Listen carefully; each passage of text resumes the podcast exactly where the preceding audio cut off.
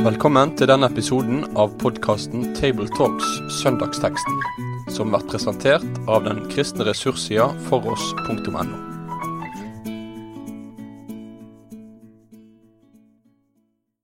Vi skal lese den søndagens tekst for 27. august, og den står i Efesbrevet 2, vers 1-10. Og så skal vi snakke litt sammen om den etterpå. Også dere har han gjort levende, dere som var døde ved deres overtredelser og synder.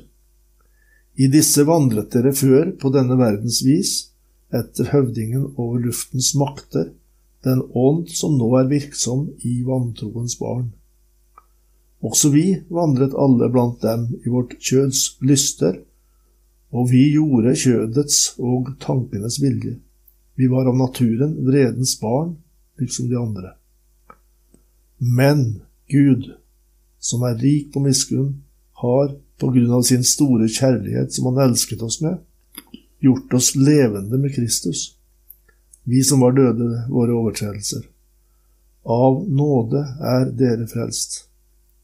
Han oppvakte oss med ham og satte oss med ham i himmelen i Kristus Jesus, for at han i de kommende tider kunne vise sin nådes overveldende rikdom i godhet mot oss i Kristus Jesus. For av nåde er dere frelst ved tro, og dette er ikke av dere selv, det er Guds gave. Det er ikke av gjerninger, for at ikke noen skal rose seg. For vi er Hans verk, skapt i Kristus Jesus til gode gjerninger, som Gud forut har lagt ferdige for at vi skulle vandre i dem. Dette er en tekst med en kolossal spennvidde, tenker jeg. I, fra død til liv, Guds vrede, Guds kjærlighet. Ikke av gjerninger, men av rein nåde. Vantroens barn, troens barn. Ja, ja, og det er jo i en sammenheng med Feserbrevet kolossalt eh, stor rikdom av tanker og perspektiver. Og hvis en tenker på det som står i kapittel, kapitlet foran, så er det jo en av Bibelens lengste setninger, de første 14 versene, som vi har kortet inn. Men så er det også dette med Guds veldige kraft som oppreiste Kristus fra de døde, i slutten av kapittel 1. Og alt la han under hans føtter, står det i 22, vers 22. Og det er mystiske, store kategorier. Vi fatter ikke nesten dette. Og så kommer det da i kapittel 2 også dere. Så kommer da en anvendelse rent personlig av dette. Ja, det er Kristi død og oppstandelse og himmelfart og store makt som vi kobles til. da. Dere som var død, er gjort levende med den oppreiste Kristus og plassert i himmelen sammen med ham, står det. det er sterke ord. Ja, hvis jeg skulle preke over uh, denne teksten, så ville jeg hatt litt trøbbel, tror jeg, rett og slett med å, å ikke overlesse prekenen. Mm. Overlesede prekener er ikke så veldig ålreit. Da kan folk få litt mer bagasje med enn de helt klarer å, klarer å holde orden på. Så, så, det er litt sånn utfordring her. Den er nesten mer velegna til rolig meditasjon enn til å tas fram for en prekestol, hvis vi kan ta med alt. Hva ville du valgt hvis du skulle preke? Nei, altså, jeg tror jeg kanskje ville valgt uh, uttrykket 'levende med Kristus', og ha det som hovedsak. Og så uh, må vi da både ta premissen og konsekvensen av det som dere allerede har vært, uh, vært inne på. Jeg har jo, har jo, fått med meg at, og det har sikkert dere også sett, at Paulus han er veldig glad i uttrykkene 'i Kristus, med Kristus'. Altså Så vidt jeg vet, så bruker han sånne uttrykk mer enn 60 ganger. To av tre ganger slike uttrykk brukes i Bibelen, er, eller NT, så er det Paulus som bruker dem. Så det er 'i Kristus, med Kristus' er, det er liksom kjerneordene som Paulus elsker. Så jeg tror jeg ville begynt med det, og så sagt at her ligger hemmeligheten i evangeliet i alle tider. I Kristus, i, i Han, med Han. Og så ville jeg bygd rundt det og prøvd å få til en struktur, da. Kanskje det hadde gått. Og der er det jo det viktigste poenget med i og med Kristus, det er jo Kristi død, oppstandelse yes, og himmelfart. Så, så knytte dette sammen, da. Ja, det, jeg hadde gjort et forsøk på det. Hadde nok Ja, og så er det jo et veldig spekter her av, av uh, forskjell mellom det å være i Kristus og det å være i verden og dø i syndene osv. Altså, I vers 1 så sier han det fine med at vi har gjort levende Kristus. Men vers 2 til tre 3 er jo veldig dystre, kan du si, og skildrer hvordan vi ligger under de mørke kreftene, verden, djevelen, eh, onde eh, lyster, eh, vers 2 og 3. Og dette er sider som ikke er så lett å snakke om, og som eh, kan misforstås, for eh, ikke-kristne mennesker er jo ikke banditter og stygge. Vi møter jo veldig mange hyggelige hverdagsmennesker, men her har vi Guds øyne som ser på oss, og som ser hvor fortapte vi er i oss selv. Paulus kommer tilbake til dette senere i Efesbrevet òg, kapittel 4 f.eks. Og vi kan ikke underslå det, men da blir jo herligheten i Kristus desto større. Det er veldig viktig at uh, hvis ikke en maler de, bruker de mørke fargene, så blir heller ikke det lyse lys nok. Eh, jeg husker fra min oppvekst da, så var det predikanter som med utgangspunkt i starten av Efeserbrevet taler om tre fiender. Djevelen, verden og vårt eget kjød. I tillegg så kommer jo dette altså faktisk med Guds vrede, da, som ikke tåler synden, og som gjør at vi er døde i våre misgjerninger og synder. Så det er et veldig mørkt bakteppe her. Ja, det er det. Og i en tid, det er ikke bare nå forresten, men hvor eh, ikke alle syns det er like kjekt å snakke om både fortapelse og, død og dom, så har vi altså en tekst som eh, vi får veldig trøbbel med hvis vi skulle gjøre evangeliet til et ord kun om at Gud er grei, eh, og at alt går greit. Da, da må vi luke ut veldig mye, i, også i Efeserbrevet, og ikke minst her. Men jeg opplever det sånn at ved å vise til hva som jeg frelses fra, så blir frelsen stor. Hvis evangeliet er en selvsagt ting som jeg bare kan ta imot uten noe som helst bakteppe, ja, så er det knapt noe evangelium. Da er det bare en bekreftelse på mine forventninger. Evangeliet er det uventede, som jeg syns blir mer og mer vanskelig å tro, jo mer jeg forstår hvilken Gud jeg har med å gjøre. Ja, Det er fantastisk, det der i vers 4, syns jeg. Men Gud. Altså Det kommer et vendepunkt her i teksten som, som er, og, og som går, har sammenheng med Kristi død og oppstandelse. da. Men Gud, og det er i en ufattelig kjærlighet. Han er rik på miskunn, og på grunn av sin store kjærlighet, og hva brukte han kjærligheten med? Jo, han elsket oss med den. Det, det, det er lag på lag av uttrykk for Guds eh, kjærlighet i forlengelsen av uttrykket 'men Gud', og som skildrer dette fantastiske frelsesverket. da. Og nettopp på bakgrunn av det mørke bildet, så blir dette veldig stort. Ja, Det er jo typisk at Paulus, når han nevner Gud og Kristus, så må han nesten alltid følge på et eller annet rik på miskunn, full av barmhjertighet og nåde.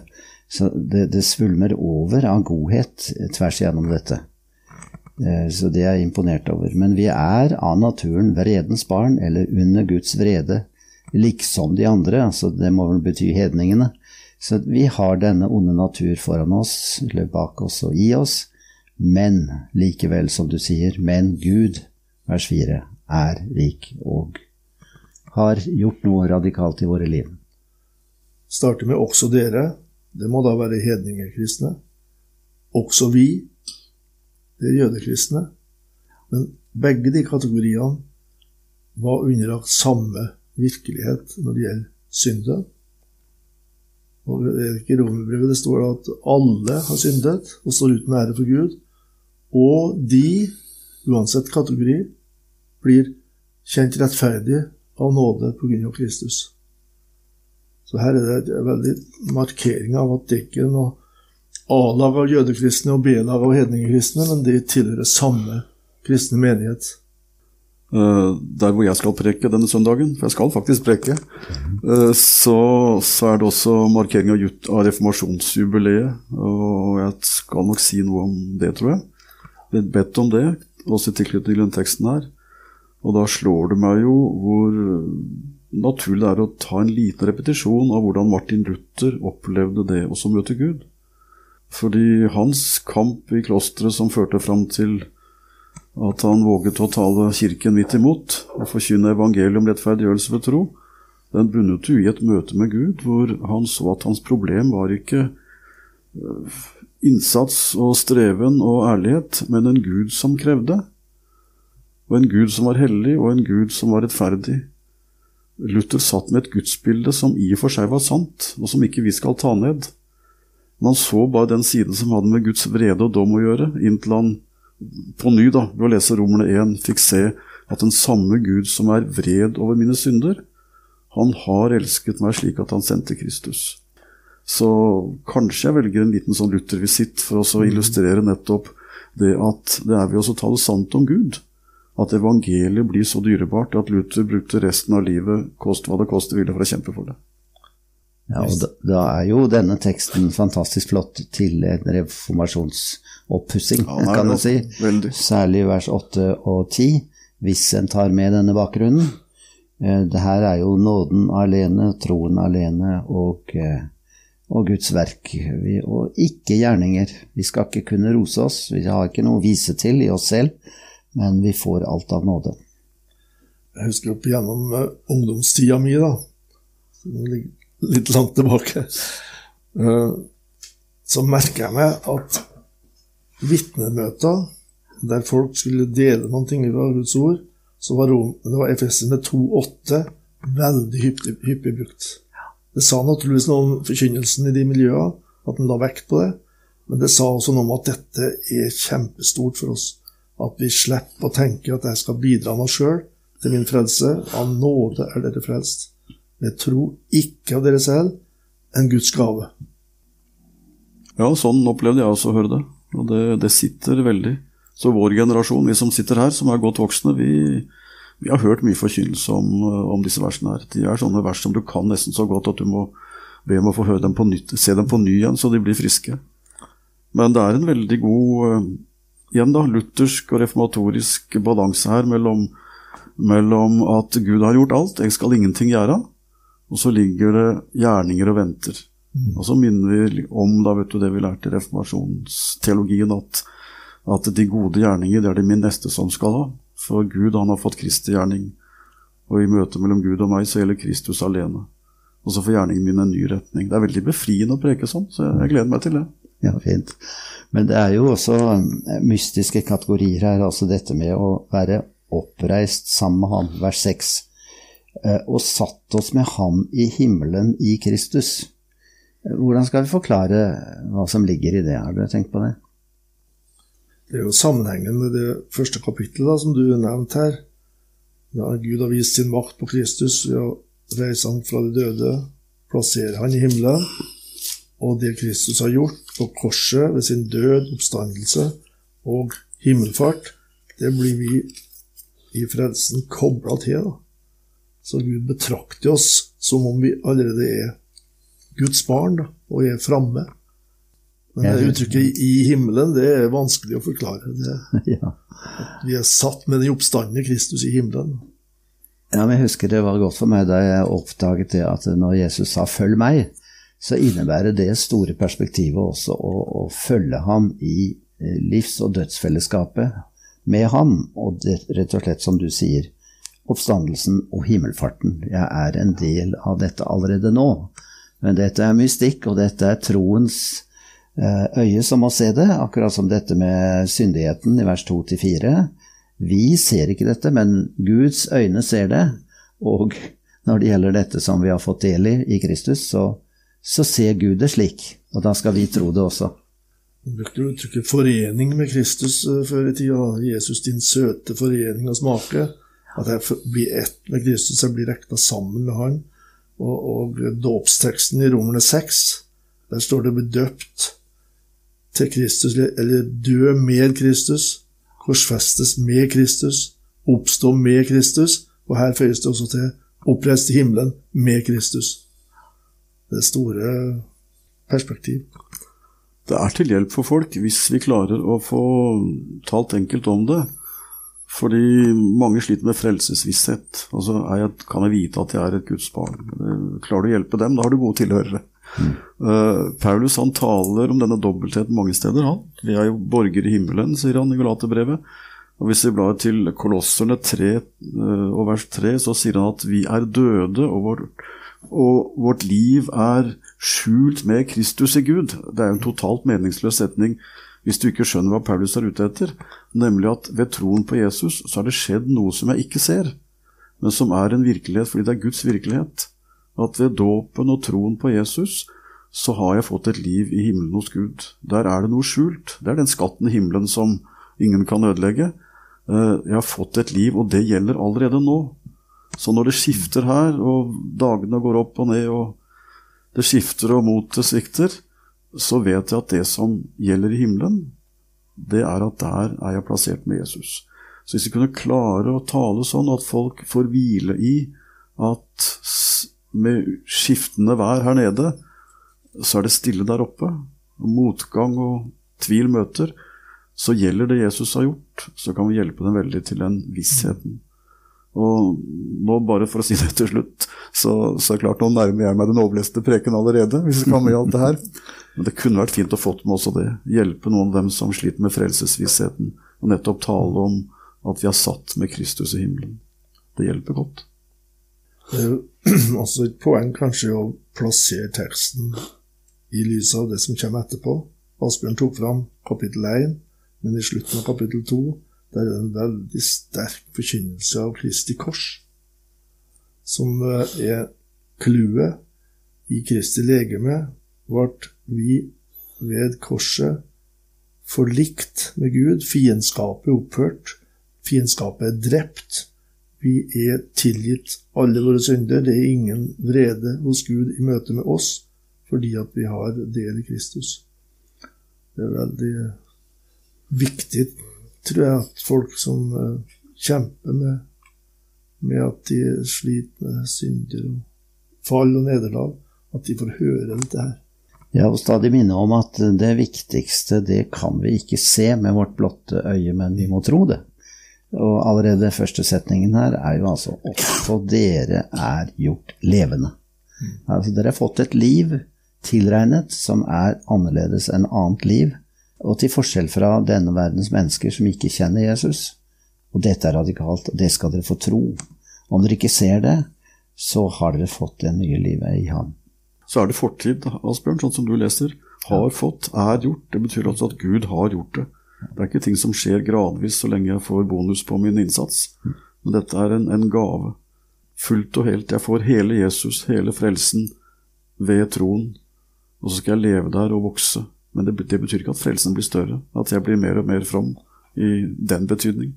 Så det er viktig, det som du nå leste, er fått, er gjort, er gitt. En innfallsvinkel til slutten av teksten vår her, det er jo forholdet tro og gjerninger. Som har vært et stort tema gjennom kirkehistorien. Hvordan skal tilrettelegge dette forholdet. Og nå har vi allerede betona det med troen, at oppover til Gud så er det bare Jesus som gjelder. Men vi er plassert, det står i vers 10, vi er Hans verk, skapt i Kristus til gode gjerninger, som Gud har lagt ferdig for at vi skal vandre i dem. Så vi er plassert som kristne, som tillite mennesker, i en verden med utfordringer. Jeg husker Birger Breivik, som var generalsekretær i NLM i, i mange år siden. Han brukte veldig ofte dette vers 10. Og så han nynorsk. Og så sa han at eh, gjerninga som Gud har emna til, så vi skal gå i det, vandre i den. Det, det å tenke sånn om hverdagen sin, altså, at her er det utfordringer fra dag til dag, som jeg som er tilgitt Guds barn av nåde, skal få være fri til å gå inn og se på som mine utfordringer og, og ta det opp. Ja, når du nevner at vers 8 ble ofte tatt fram på vitnemøtene, så er sannelig vers 10 med i konkurransen der. Fordi det er også så flott og innholdsrikt. Og eh, det, det sier jo så flott det at det er Kristi verk. Det er skapt i Kristus. Men jeg, det ordet verk, jeg husker også formuleringen til Breivik, emna til, ja. Men det jeg husker fra en annen som pekte på at verk, det betyr et mesterverk. Det er ikke, det er ikke noe hva som helst. Det er, eh, dette er noe som ta, kan hjelpes de som syns at de er ikke noe, betyr ikke noe. Jo, du er hans mesterverk, altså. Og det skal du være takknemlig og glad for. Og du er skapt i Kristus til å leve i det. Det er jo fantastisk hvis det går inn hos oss. Jeg tenkte på hvilke salmer eller sanger som jeg ville ha foreslått hvis jeg skulle ha preika den søndagen her. Kanskje ville det blitt uh, det enda som bær, for å betone den viktigste sida her, da, starten. Det er Guds nåd, Guds grenseløse nåd, Kristi kors og blodets sikre grunn. Men jammen tror jeg også jeg ville ha foreslått etter preika hverdagskristen vil jeg være. Det er noen, noe flotte uttrykk der. altså Se, der kommer en sjuk og fattig. Der kommer en som spør om råd. Der er en sviken, der er en hatig. Her er nok for offerdåd, sier Mathias Orheim i den salmen. Og det tror jeg er poenget med vers 10. Altså, vi har det. Vi kalde utfordringen ligger foran oss i hverdagen, som vi skal få gå inn i og virkelig være Kristi vitner. Flotte sanger, det der. Jeg tror hvis jeg hadde hatt frimodighet til å ta med enda et lite poeng, så har jeg lovt meg sjøl at jeg skal være litt flinkere enn jeg har vært før til å minne folk om at de må lese Bibelen daglig. Mm. For det vet vi nå at folk gjør mindre enn før, også de som vi trodde gjorde det. Så når det gjelder å følge Jesus i hverdagen, så prøver jeg å si det enkelt sånn at det er to ting som er viktig. Det ene er at du lever i lyset og lever i nåden. Tar imot syndenes forlatelse hver dag. Og det andre er at du lytter til Guds ord. Hvis du skal kjenne igjen Jesus i hverdagen, når han vil lede deg inn i gjerninger, og du skal være trygg på at uh, sånn er det Gud vil jeg skal gjøre, så er det ikke sånn at du kan sitte og vente på en åpenbaring. Da får du lese Bibelen og ha daglig omgang med Jesus. Det er det som gir hjelp og også dømmekraft til å kunne se at her gjør jeg slik, for her, her er det Jesus som går foran.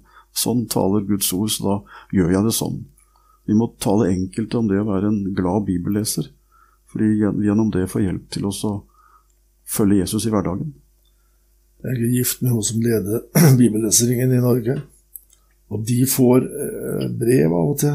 E-post. Hun hadde godkjent det jeg sa nå? Ja, ja. Godt det, da. Men de får e-post fra mennesker som da gjennom eh, den logosnøkkelen, eller bibelleseplaner, har kommet inn i en god rytme for livet sitt. Og noen gjennom mange år har makta å følge da stort sett fra dag til dag eh, bibelleseringens forslag til tekster og kommentarer til disse tekstene. Og noen av dem eh, sier at dette har vært mye å bevare meg som kristen.